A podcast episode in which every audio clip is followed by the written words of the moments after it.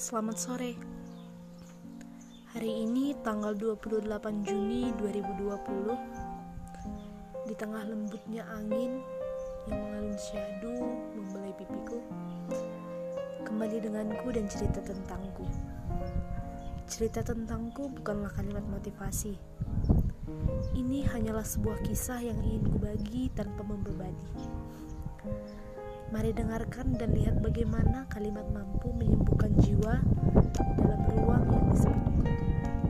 Selamat mendengarkan.